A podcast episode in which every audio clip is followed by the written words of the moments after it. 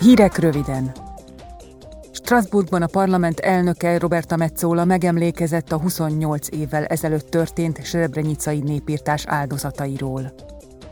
Mint ismeretes, 1995. július 11-én a kelet-boszniai Srebrenica városát elfoglalták a Ratko Mladic tábornok vezette boszniai szerb erők, noha korábban biztonságos területnek nyilvánította a várost az ENSZ. Az ezt követő napokban több mint 8000 muszlim férfit és fiút öltek meg és temettek tömegsírba a szervek. Nők, gyerekek és idősek ezreit akaratuk ellenére deportálták. 20 és 50 ezer közé tehető azoknak a nőknek és lányoknak a száma, akik szexuális erőszak áldozatává váltak. Metzola elnök a megemlékezésen elmondta, a srebrenicai népírtás örökké kísérteni fog bennünket.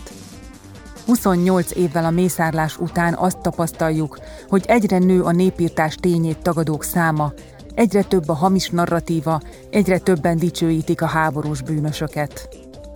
A mi kötelességünk felemelni a hangunkat ellenük, és emlékeztetni a világot a megmásíthatatlan igazságra.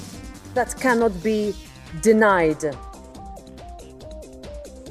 A srebrenicai népírtást a második világháború óta európai földön történt legsúlyosabb háborús bűncselekménynek minősítette az ENSZ. A képviselők a plenáris ülés héten zöld utat adtak annak az irányelvjavaslatnak, amely az energiafogyasztás további csökkentését, illetve az energia megtakarítás mértékének fokozatos növelését tűzte ki célul helyi, regionális és tagállami viszonylatban, több ágazatban.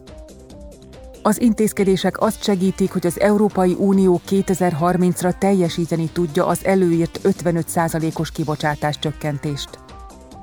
Az új szabályok értelmében 2030-ig közel 12%-kal kell majd csökkenteni a természetben közvetlenül előforduló primer energiaforrások fogyasztását, valamint az ipar, a közlekedés, a háztartások, a szolgáltatások és a mezőgazdaság számára szolgáltatott energia felhasznált mennyiségét, és évről évre másfél százaléknyi energiát kell megtakarítani. Az Európai Parlament egy tavaly decemberi állásfoglalásában megállapította, hogy nagyobb átláthatóságra, elszámoltathatóságra és fedhetetlenségre lenne szükség az intézményi működésben.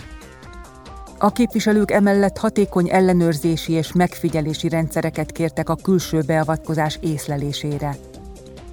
Az utóbbi jelenséget vizsgáló parlamenti különbizottságot azzal bízták meg, hogy dolgozzanak ki konkrét reformjavaslatokat. A különbizottság ennek megfelelően nemrégiben ajánlásokat, illetve közép- és hosszú távra szóló intézkedéseket fogalmazott meg. A mai vitát követően a holnapi ülésnapon ezekről szavaznak majd a képviselők.